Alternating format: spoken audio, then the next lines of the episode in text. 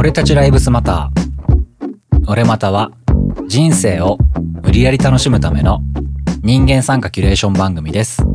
皆さんこんばんは。今日も始まりました俺またです。まずは自己紹介からいきたいと思います。宮古内の元シナリオライター庄司です。よろしくお願いします。末端漫画家キーワです。よろしくお願いします。はい、えー、最後に元はナビで状況でウェブディレクターやってます。吉田です。ちょっと噛んだ。えーよろしくお願いします。切らずに行こうか。おーす。おす。あの、甘噛み一番恥ずかしい。俺にラッパー無理だ。ねラップは俺も無理だ。ゆあちゃんが一番ラップ上手かったりするよね。あ、そうだね。ち高校生の時モテたさが溢れてすごい結構ね、結構上手かったんだよ、この人。へー。ということで、ラップ界を引き続き続けていこうと思いますが、よろしいでしょうか？よよいいよ。いいよーでいこうか。いいよ。ダセえやつだね。ダセえやつだ。ラップの知識が薄すぎるぞ。ねえ。もうよう以上出てこないもんね。ということでね、今回は前回の、えーまあちょっと軽く、本当に軽くだけおさらいをしとくんだけど、まあうん70年代の頭、ニューヨークのサウスブロンクスっていうところが、えー廃墟と貧困の街となっていましたと。で、言われようは、このままではサウスブロンクスには走行車で行かなければならない、なんて SF のようなことが起こるかもしれないとさえ言われてたと。うんうん世紀末。で、世紀末で、まあ、北斗の剣の廃墟場みたいになってて、もうちょっとね、こっからは、もう物語っぽく言うよ。漫画っぽく言うよ。あんまりね、重くするよりもかっこいい方向でいこうと思うから。紹介の仕方を。うん。それで、えーまあ街には数々のストリートギャングが溢れていると。で、多くのものが奪われて、生まれた若者たちがそこで過ごしていますと。主にね、うんあの、黒人のね、まあ、黒人とか、まあ、他にラテン系とかもいたんだけど白人よりもやっぱ黒人が多かった地域と。でそんな、えー世の中なんだけども、まあ、そのサウスブロンクスを置いといて世の中ではディスコが全盛期だったのね、うん。おー、ディスコ。うん、そんな時代感なのねだけどディスコってやっぱさちょっと中流階級以上の人が集まる場所じゃない、うんうん場所じゃないって言っても俺らリアル世代じゃないから全然知らないんだけど俺たちはわからないよ。そうだねミラーボールだな。そんなディスコ全盛期の時代に、まあ、サウスブロンクスの人たちは、ディスコへなんか行けなかったのね。うんうんうんうん。、で、何をしてたかっていうと、みんな音楽大好きだから、そこら辺のね、公民館とか公園とかでね、すごい友達同士のパーティーみたいなのをすごいやってたの。うん。映画とかで見たことある。でしょ？公園とかでやってたうん。そう、ん公園とかでやってて、まあ野外だったりとかでしてるんだけど、そういうパーティーのことがブロックパーティーって呼ばれるようになるの。うんうん。今ね、うんそういうクラブ系とかね、ヒップホップ系とか専用のチャンネルでブロック FM ってあると思うんだけど、うん、あれって多分このブロックパーティーのブロックから撮ってると思うのね。このブロックパーティーってもともと何だったかっていうと、第一次世界大戦の兵士を称えるためのパーティーとして行われたのが最初だったらしいね。なるほどね。で、その名前を拝借して、みんなで身近にパーティーをするっていうパーティーのことをブロックパーティーってまあ呼んでたと。で、そんな中で、貧困と放火の中で生きる若者たちが踊り出したと。うん。ついに。で、なんかね、あの、この感覚って、日本人の感覚としてはちょっとわかんないかもしんないんだけど、うん。なんかね、その同時代かちょっとヒップホップが生まれるよりも先輩になるのかもしんないんだけど、このサウスブロンクスにゲットーブラザーズっていうね、あの、プエルトリコ系とかラテン系アメリカ人の有力なギャングがいたのね。へえ、ほうほう。で、ギャングで、まあギャングだったんだけど、そこの副総長だった人が、本当に好きだったのは音楽だったらしくて。で、その人たちがラテンファンクロックバンドをやる、なんていうんだろう、音楽家でもあったのね。ええ、なんか、あの、ジャズ大名みたいな話だね。ジャズ大名とはだいぶ違うけどな。結局、ギャングって言っても音楽を愛してて、音楽家でもあってって、すごいね、あのやっぱ音楽って身近な人たちだったんだよね。民族的にも。ちなみにね、このね、ゲットーブラザーズってね、サブスクにもあるよ。うん、ー唯一出してるアルバムがあって、俺聞いてたんだけど、この前。ほうほうほうほうあの、有力サブスクにはね、このゲットーブラザーズの音楽聴けるんで、ちょっと興味持った人はぜひ聴いてみてもらえたらいいかなと思うんだけへえ。ど、この音楽はヒップホップじゃないんだけどね。ラテンファンクとかだから。うん。まあ、そうやって結局民族的にも地域的にもすごく音楽と密接にあったっていうところを頭に置いてもらっとくとこの後の物語が分かりやすくなるかもしれないね。でそういう中でちょっとかっこいいことを一つ言うとブルーズっていうのはミシシッピから生まれたのね。でジャズっていうのはニューオーリンズから生まれたのね。そしてこのヒップホップはこのサウスブロンクスで生まれるんだけど起源はジャマイカなの。うん。え、そうなの？ここで最初の神を紹介します。はいはい。DJ クールハークという人を紹介しようと思います。お全然知らねえ。誰だ？ちなみに MC と DJ って、まあヒップホップとかラップではよく聞くコンビなわけじゃない、僕らが。基本としてね。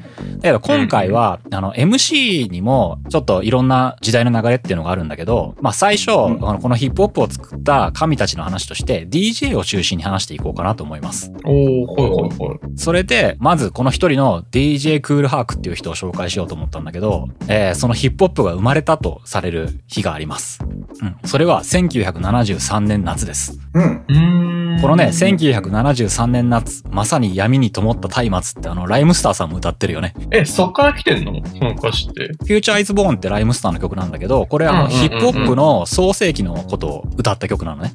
あ、そうなんだ。うん、そうそうそうそう。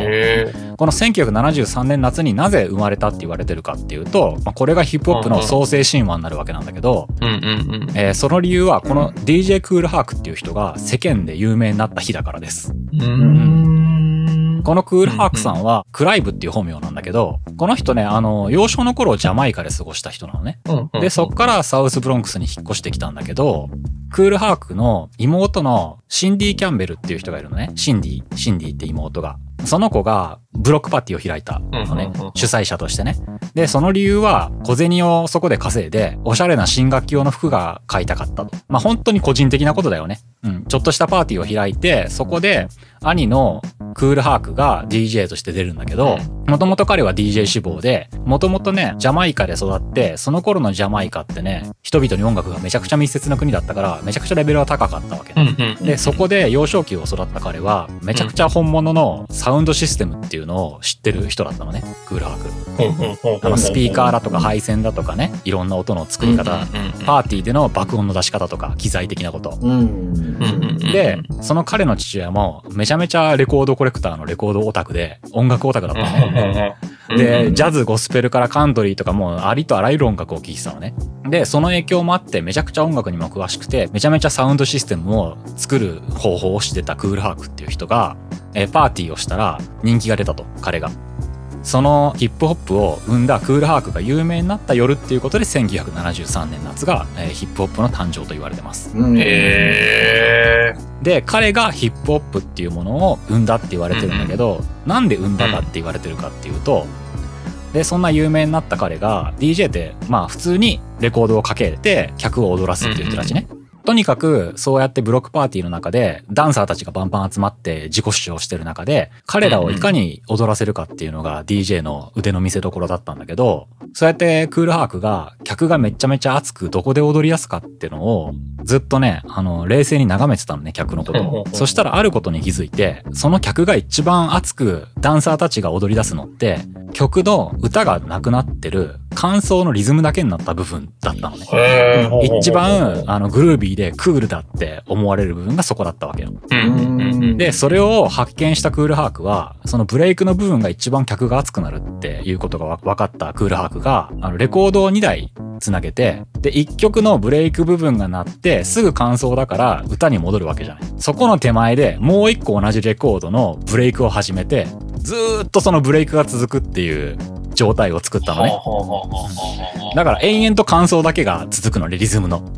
これが、いわゆる今で言われるブレイクビーツって音楽の誕生なのね。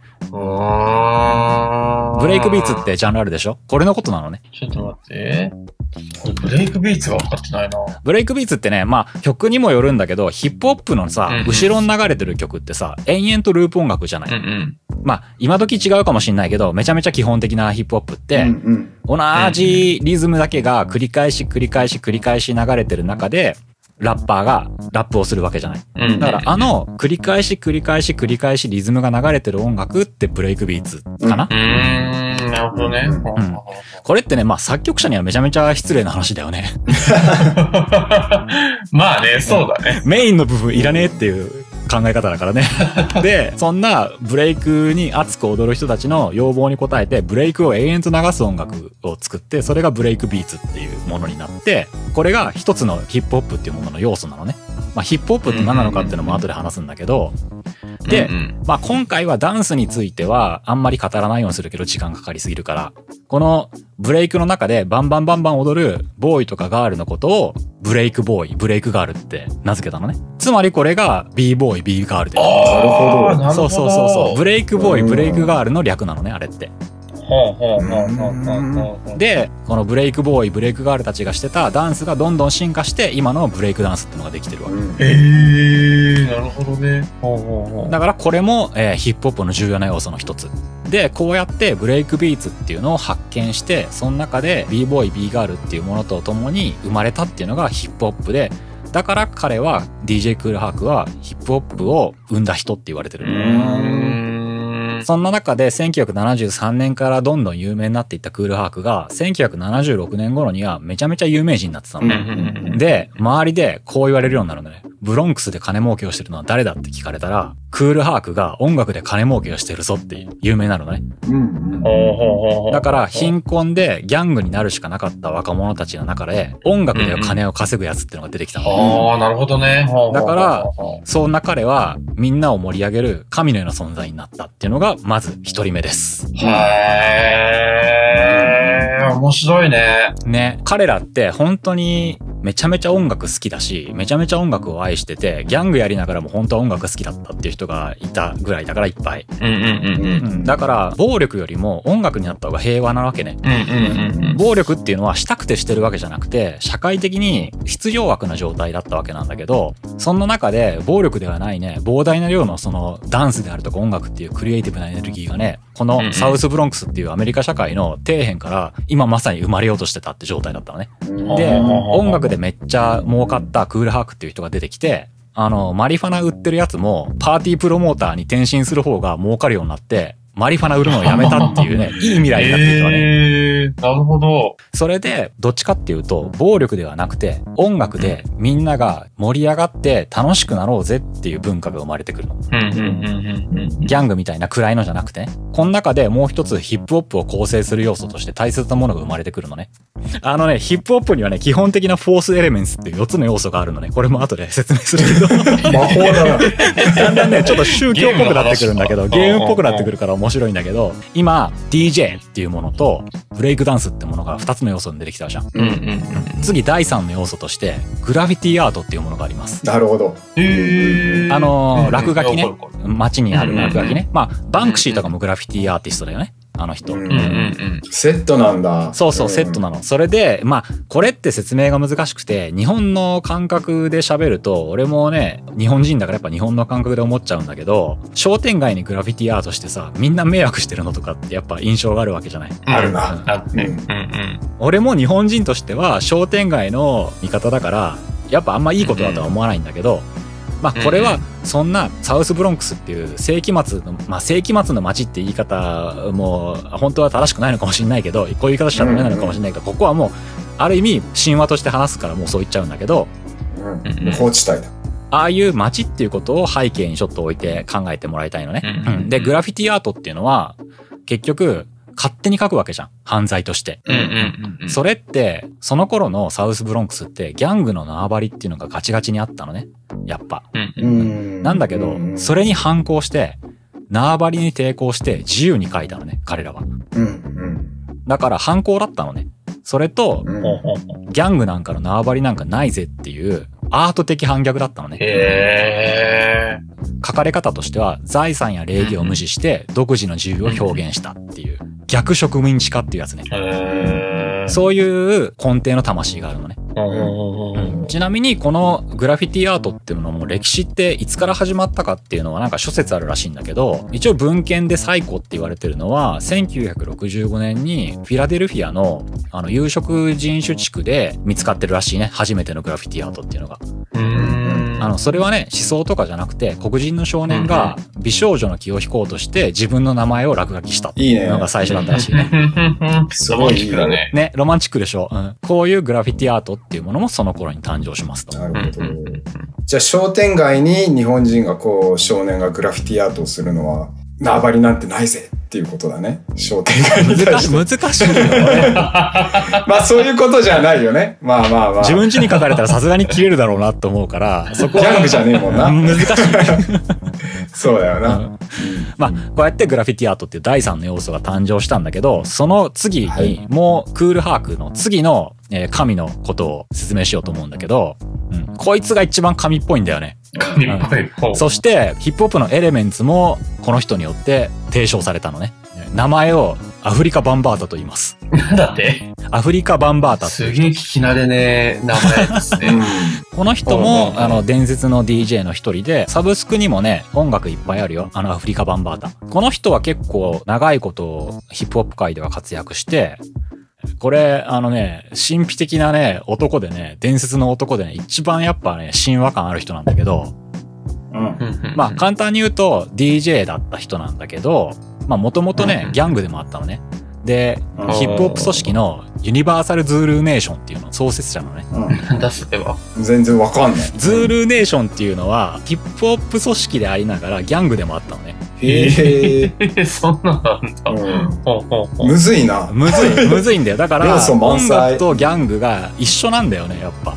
文化の中で。で、彼はもう少年の頃からめっちゃ大物なやつで、で、ちょっとややこしくなるからね、ギャングの名前は言わないんだけど、ズールネーションではない、あまあいいや、名前言ったらまあブラックスペースっていうギャングのメンバーだったのね。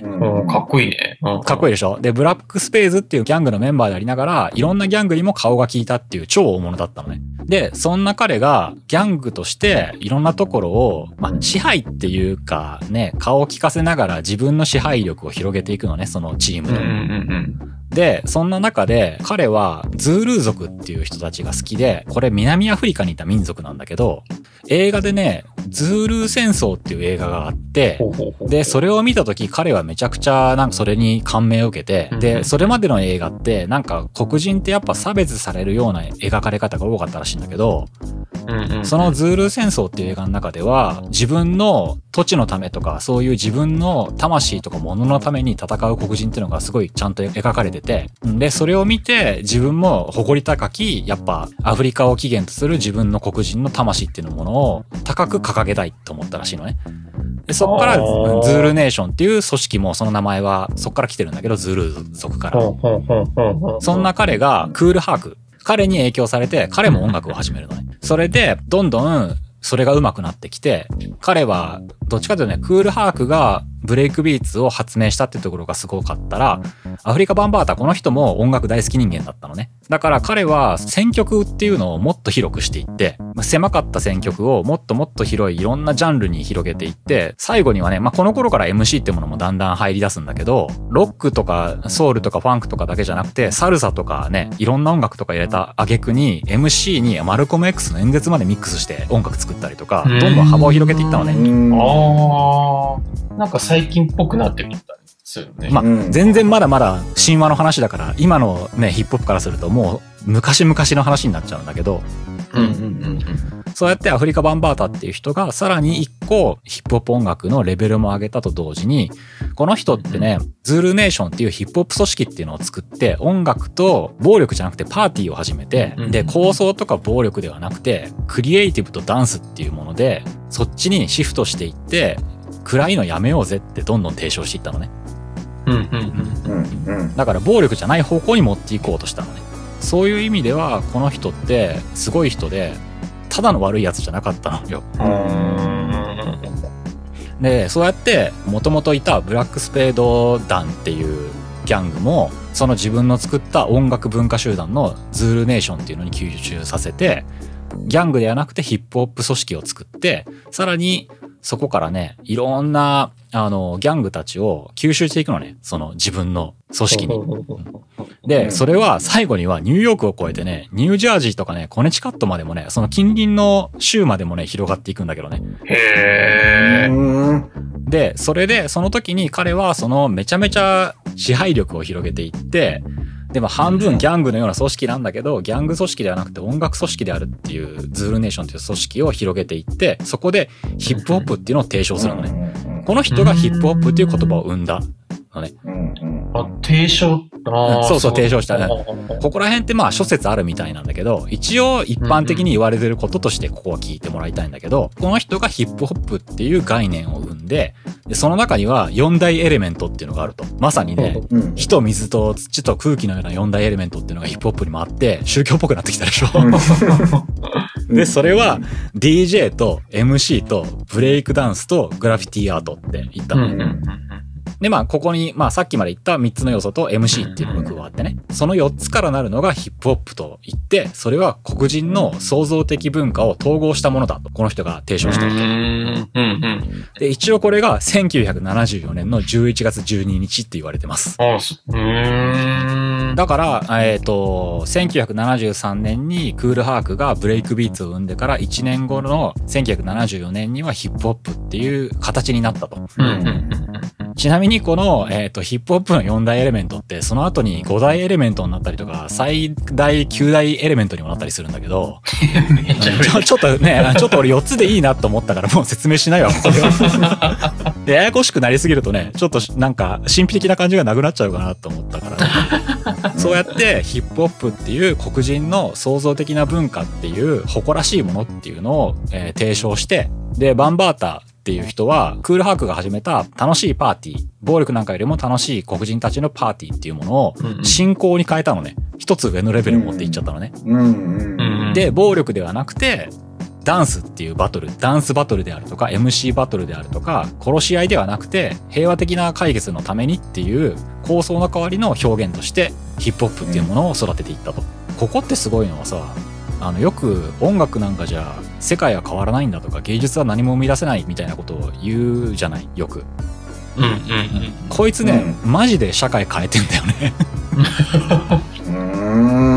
まあ、ギャングの構想を本当にこの人、これで減らして、で、経済的な影響も与えたらしいのね。ん。だから、すげえやつだなと思うのね。この人って、肩書きだけで言うと、本当に神話を作ったような人で、ギャングスターだったわけじゃない、ギャングだったわけじゃない。うんで、本当にこの人を平和に導いたピースメーカーでもあって、で、さらに DJ として音楽の幅も、音楽的幅も広げた上に、なんかね、さらにね、このエレメンツっていう言い方とかね、その他のなんかいろいろこの人が言ったこととかを読んだりとか見たりすると、なんかね、神秘論者的だったりもするし、なんか本当に人を導く活動家のようにも見えたりするのね。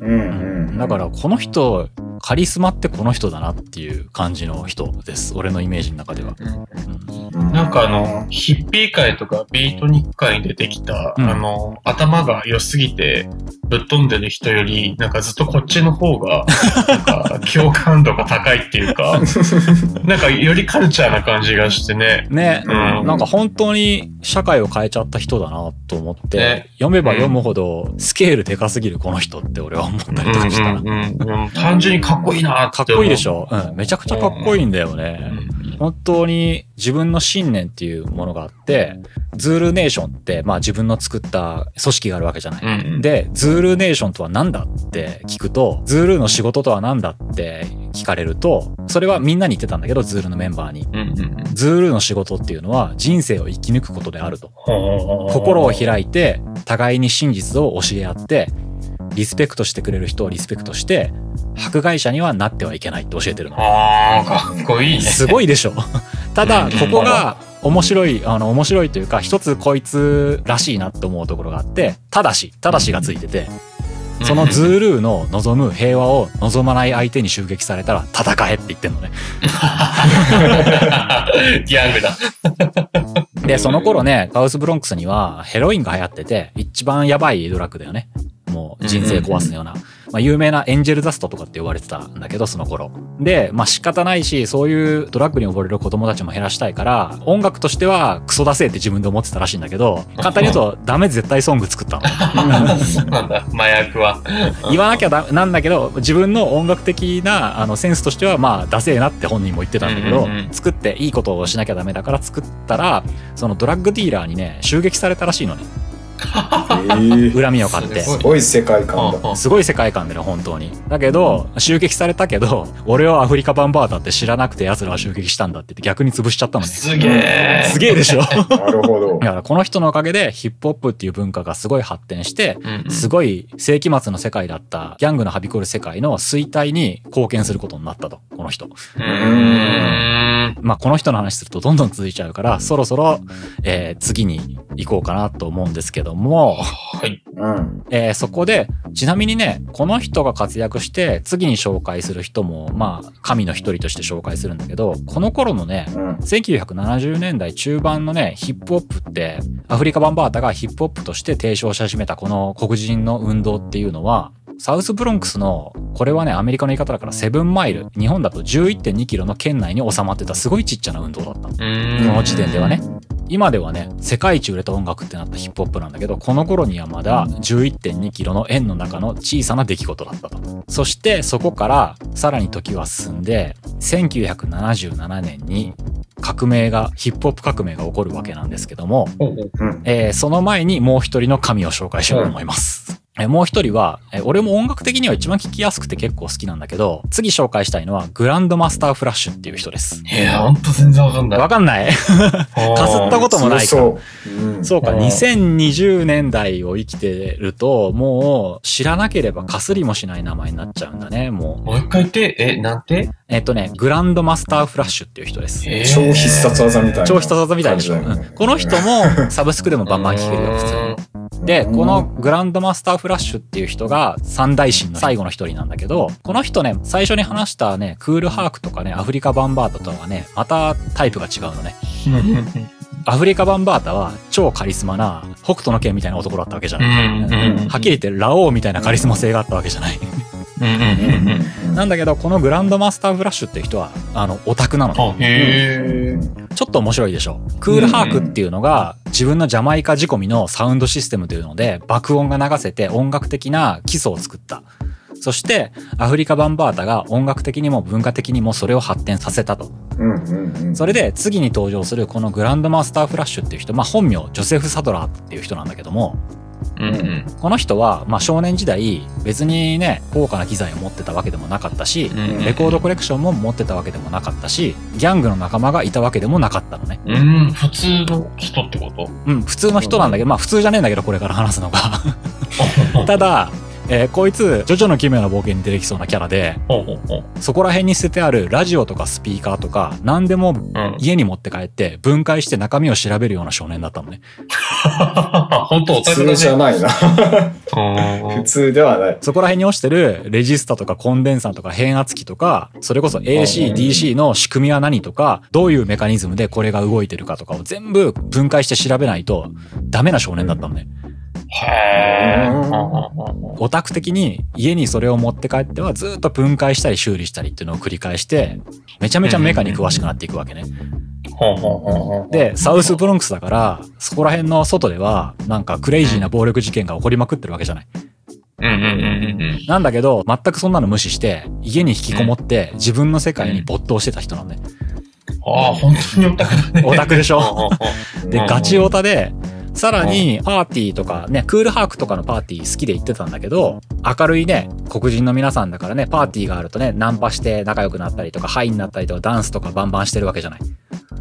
そんな中で、ジョセフ・サドラー君は、ナンパもせずに、ハイにもならずに、ダンスもせずに、DJ とか観客とか機材とか音楽とか、パーティーの全てをじっと眺めて研究してたのね。すごいでしょ 今度は。おいいね。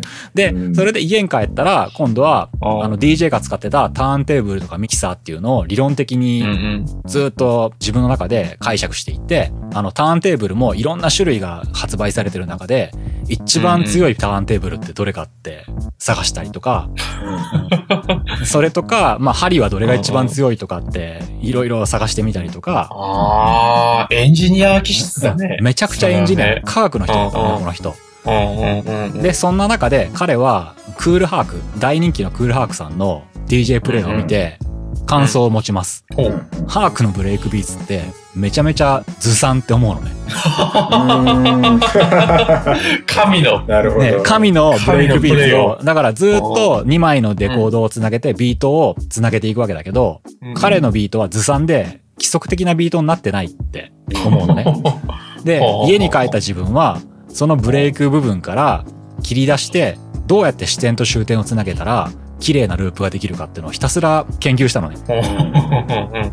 それで練習もして、それこそさっき言ったターンテーブルのモデルカードリッジレコード針っていうのを全部調査して、一番回転力のある皿とか、めちゃめちゃ強い針とかを全部探し出して、それを使って、レコードをあの1枚の中にある部分部分を全部区分化して計算して自然につなぐっていう技術を習得したのね。そうやって彼はもう本当に技術っていうものを上げたのそれで、そこから、さらにテクニックを磨きまくった後に、さらに、ショーっていうのも、ショーってあの、パーティーのショーね。うん。ショーっていうのも、みんながどうやったら盛り上がるかっていうことも、全部、理論化してやろうって調べ出して、で、盛り上げるためには、MC ってラップする人たちだよね。そういう人たちが、まあ必要で、自分のテクニックっていうプラス MC っていうのに盛り上げさせて、自分は超絶テクと自然な音楽で踊らせるっていう、その二つを揃えればショーは盛り上がるって、自分の中で確定というかね、自信を持って、で、そこでグランドマスターフラッシュザ・フューリアス5っていう、まあ、チームというか、自分の、まあ、バンドって言わないな。この場合だと何になるのかな自分のヒップホップグループかなを作って大成功するのね。だかうんら、科学に今度は押し上げたのね、宗教から。アフリカバンバータが宗教にヒップホップを押し上げたのをうん、今度は科学的な、うん本当の技術的な音楽のジャンルとして設立させたのがこの人。っていう感じかな。うーんうんうんうんで、ちょっとかわいそうなんだけど、このグランドマスターフラッシュが台頭してきた頃に、クールハークさんは時代を終わらせちゃった。うん。終わらせちゃったっていううんのか。うん。結局、このグランドマスターフラッシュっていう人が、超絶テクの DJ っていうののあ走りになるのね。うんうんで、そうやって、ヒップホップのレベルっていうのが音楽的にバンバンバンバン上がっていって、めちゃくちゃレベルの高い世界へと飛んでいくのね。うんうんうんうん。で、そうすると、クールハークはそれについていけなくなっちゃったのあ。、へえ、なるほどね。それで、クールハークは、こっから落ち目になって、もうそこから再び回復すること、回復っていうかね、再起することはないぐらいまでになっちゃうっていう、ちょっと寂しいことなんだけどね。うんうん。うーん。だからそうやって、ヒップホップは新しい時代へ突入しようとしてるっていうのが、ここまでがヒップホップの創世期の3人の話です。うーん。だからこっから、いわゆる僕らが DJ 世界大会とかで見るような超絶テクっていうのがどんどん生まれていくわけね。なんかレコードを逆回転させたりとか、まあ、あの、うんグランドマスターフラッシュが全部発明したわけではないんだけど、肘でスクラッチしてみたりとか、狙ったところにね、音楽鳴らしてなくても、その、レコードを覚えてれば、針を落とすだけで、ぴったり自分のかけたいところから音楽かけるようなテクニック。ほうほう。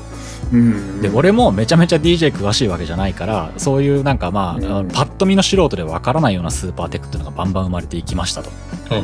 で、ここまでがまあ、ヒップホップの神話かなっていうところなんだけども、そして、うんこの1975年も過ぎて、1977年、DJ クールハークがピークを過ぎようとしてて、最初の神が終わろうとしてた頃に、うんえー新しい歴史が生まれる事件が起こります。うんだからこれを最後に説明して、えーまずこのヒップホップ神話っていうのを終わりにしようと思うんだけど、これは1977年7月13日、めちゃめちゃヒップホップの歴史にとっては重要な日です。あのね、あの、何があった日かっていうとね、あの、ニューヨークのね、大停電があった日なのね。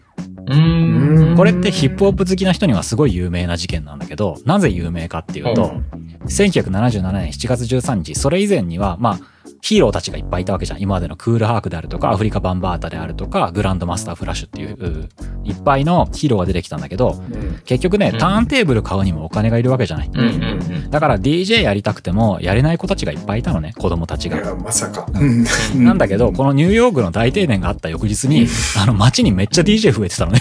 なんとなく。なんとなく嫌な予感がする。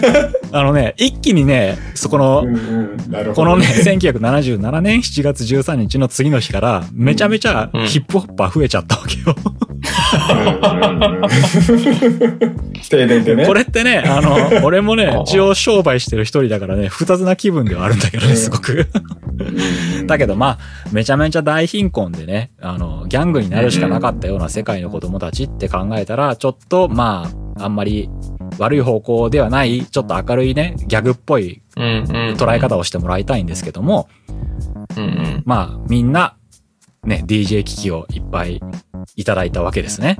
そして、みんな、えー DJ 始めて、こっからヒップホップっていうものがどんどん世界に広がっていき、そして1970年代の終わりには、ついにはそのムーブメントっていうのは、ずっとサウスブロンクスの7マイルの中で行われてたこのムーブメントは、その外へと溢れ出すっていう時代に入っていきます。まあ、ここまでがヒップホップの誕生創世記神話ってところかなと僕は捉えたので、今回は説明させていただきました。結構ね、はしょったけどねうん時間ねえと思ったからはしょったんですけども、いかがでしたでしょうか？う んうん。うん、なんかあの、ギャング文化から始まり、うんその、なんかエンジニアライクな人が出てきてっていう、すごい面白いなって思ってたんだけど、うんうん。その、大停電でしっかりオチがついてるところがさ、なんか、そうだね。やっぱ、結局コッシそこはギャングなんだなっていう。そうだねそうそうそう。なんかそういう印象になってしまうけど、面白いね。うんうん。ただね、ここで、でね、もう一つだけ追加すると、まあ、決して褒められることはやってないっていうのは前提に置いといて、まあ話したいんだけど、うんアフリカ・バンバータって人の話をしたわけじゃない。でもうんうんう、ん。この人のやっぱ精神っていうのがすごく、すごいなって俺思うことがあって、この大停電の夜なんだけど、うんうんこの、まあ、かっぱらっちゃったからいいことではないんだけど、んかっぱらおうとして押し入った少年たちはめちゃめちゃいたんだけど、うんうんうん。強盗したりとか、人を殺そうとした人はほぼいなかったらしいね。だから純粋に自分の欲しいものを手に入れようとはしちゃったんだけど、うんいわゆる本当の悪行みたいなことはやらなかったっていう。悪行でまあはあると悪行だけどね。ええ暴力沙汰ではなかった。そうそうそうそうそうそう。まあ、物壊したりして入ってるから、暴力なんだけどね。そうでしょうね。複雑だな。複雑だね。複雑。うん。